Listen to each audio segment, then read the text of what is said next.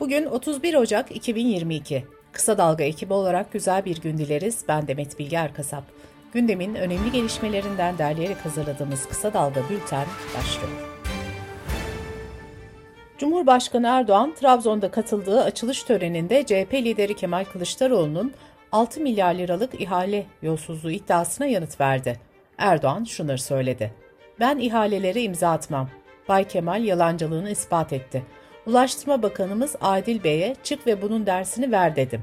Adil kardeşim çıktı, televizyonda buna güzel bir ders verdi.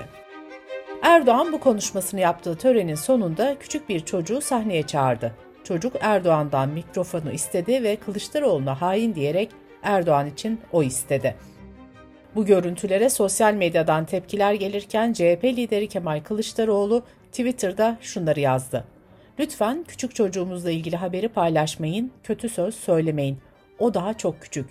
Ayrıca tüm örgütlerimizden istirhamımdır, duygularımıza yenilmeden çocuk pedagojisi ne diyorsa ona uyun. İstanbul Büyükşehir Belediye Başkanı Ekrem İmamoğlu'nun tepkisi ise şöyleydi. Siyasette etik ve ahlak ne yazık ki iyice terk edildi. Devleti yönetenler masum bir çocuğa söyletilmiş hain ifadesine gülüyor. Bir Trabzonlu olarak memleketimde bu şovun yapılmasını kınıyorum.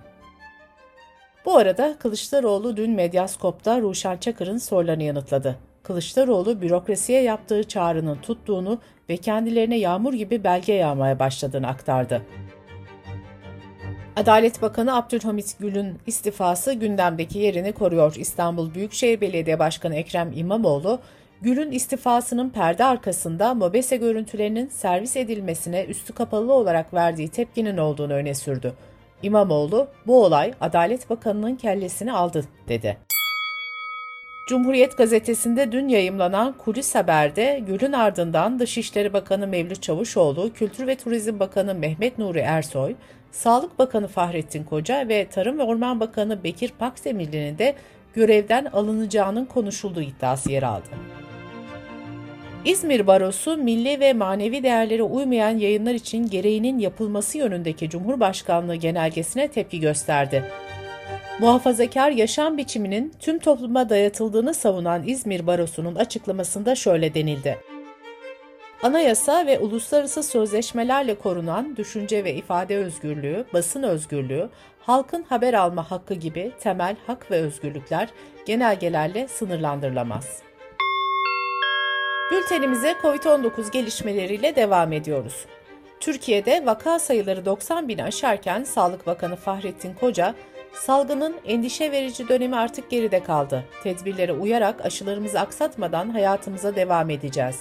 Dünyanın gündemi normale dönüyor, dedi. Koca'nın bu açıklamasına sağlıkçılardan ve uzmanlardan tepki geldi. Profesör Doktor Mehmet Ceyhan şunları söyledi. Covid-19 ölümleri önlenebilir ölümlerdir. Salgını kendi haline bırakmak, alınabilecek bütün önlemleri almamak her gün 200 ölüme ve yaşayanlarda da sakatlığa yol açmaktadır. Bakan Koca'ya bir tepki de Türk Tabipleri Birliği'nden geldi. Yapılan açıklamada şöyle denildi. Kırılgan gruplar başta olmak üzere aşısız, hatırlatıcı dozu eksik aşılı herkesi aşı olmaya, kendi sağlıklarına sahip çıkmaya çağırıyoruz. Sağlık Bakanlığı'nın halk sağlığını önemsemeyen politikaları nedeniyle ölüyoruz. Bilkent Üniversitesi'nden sentetik biyoloji uzmanı doçent doktor Urar Tuşeker, omikron varyantının sanıldığı gibi delta'dan evrimleşmediğini söyledi. Şeker şu uyarıyı yaptı. Yeni bir varyant oluşacak mı? Çok yüksek ihtimal. Pandeminin sonunu omikron varyantı getirecek demek için henüz çok erken. Kişisel önlemler ve aşılama hala çok önemli. Kanada'da aşı zorunluluğuna tepki gösteren kamyoncuların başlattığı eyleme binlerce kişi katıldı. Başbakan Trudeau ve ailesi gizli bir yere götürüldü. Fransa'da son 24 saatte 501 binden fazla COVID-19 vakası belirlendi. Ülkede son bir haftada günlük vaka ortalaması 366 bini aştı. Hastanede tedavi görenlerin sayısı da 30 bini geçmiş durumda. Belçikalı sağlık yetkilileri omikronun alt varyantının ülkede ilk kez görüldüğünü açıkladı. Bu varyantın ne yönde gelişeceği ve potansiyel etkileri henüz bilinmiyor. Sırada ekonomi haberleri var. Tarım Kredi Kooperatifleri Merkez Birliği Genel Müdürü Fahrettin Poyraz görevden alındı. Poyraz'ın yerine eski Ziraat Bankası Genel Müdürü Hüseyin Aydın atandı. CHP, Türkiye Varlık Fonu tarafından yeniden kamulaştırılması planlanan Türk Telekom için Mecliste Araştırma Komisyonu kurulmasını istedi. Özelleştirme sürecinden sonra kamulaştırmanın da millete bir fatura çıkaracağı vurgulanan önergede şöyle denildi. Varlık Fonu, Türk Telekom'un %55 hissesini alabilmek için bu hisselere sahip bankalarla kredi pazarlığı yapmaktadır. Bu da Türk Telekom özelleştirilmesinden sonra kamulaştırılmasının da millete bir fatura çıkaracağının işaretidir. Millete bir fatura yüklenecekse öncelikle bu konu mecliste ele alınmalıdır. Adıyaman'da market işleten Erdal Serbaş, elektrik zammını protesto etmek için iş yerinin önüne pankart astı. Pankartta elektrik dağıtım şirketine tepki gösteren Serbaş gözaltına alınırken pankarta da el konuldu. Uluslararası Para Fonu El Salvador'a kripto paralarla ilgili riskleri göz önünde bulundurarak Bitcoin'i resmi para birimi olarak kullanmama uyarısında bulundu. Dış politika ve dünyadan gelişmelerle bültenimize devam ediyoruz.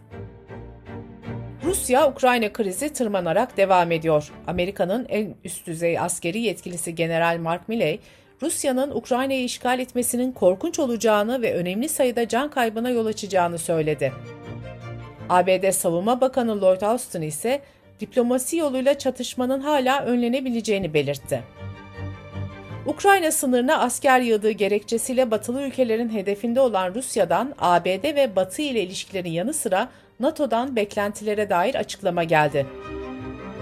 Rusya Dışişleri Bakanı Lavrov, Rus televizyonuna yaptığı açıklamada, dünyadaki her ülkeyle olduğu gibi Amerika ile de iyi, eşit ve karşılıklı saygıya dayalı ilişkilerimizin olmasını istiyoruz dedi. Lavrov ayrıca Ukrayna'nın NATO'ya olası üyeliğinin Batı ile Rusya arasındaki ilişkileri ciddi şekilde zedeleyeceğini ifade etti. NATO Genel Sekreteri Stoltenberg ise olası bir Rusya müdahalesi durumunda NATO'nun Ukrayna'ya muharip birlik gönderme gibi bir planı olmadığını söyledi. Rusya, Avrupa Birliği ülkeleri ve kuruluşlarının birçok temsilcisine ülkeye giriş yasağı koydu. Rusya Dışişleri Bakanlığı alınan kararın Brüksel'in absürt, tek taraflı kısıtlama politikalarına bir yanıt olduğunu açıkladı. İtalya'da Cumhurbaşkanı seçiminde yaklaşık bir haftadır siyasi partiler arasında anlaşma sağlanamaması üzerine mevcut Cumhurbaşkanı Mattarella yeniden seçildi. Mattarella seçimler öncesinde net ve ısrarlı bir şekilde ikinci dönem görev yapmak istemediğini söylemişti. Siyasi partiler ise Cumhurbaşkanından ülkenin iyiliği ve istikrarı için fedakarlık yapmasını istedi. Bültenimizi kısa dalgadan bir öneriyle bitiriyoruz. Eylem Yanardağoğlu, Dijital Saat'te 2022'nin dijital medya trendlerini incelemeye devam ediyor. Kısa Dalga.net adresimizden ve podcast platformlarından dinleyebilirsiniz. Gözünüz kulağınız bizde olsun. Kısa Dalga Medya.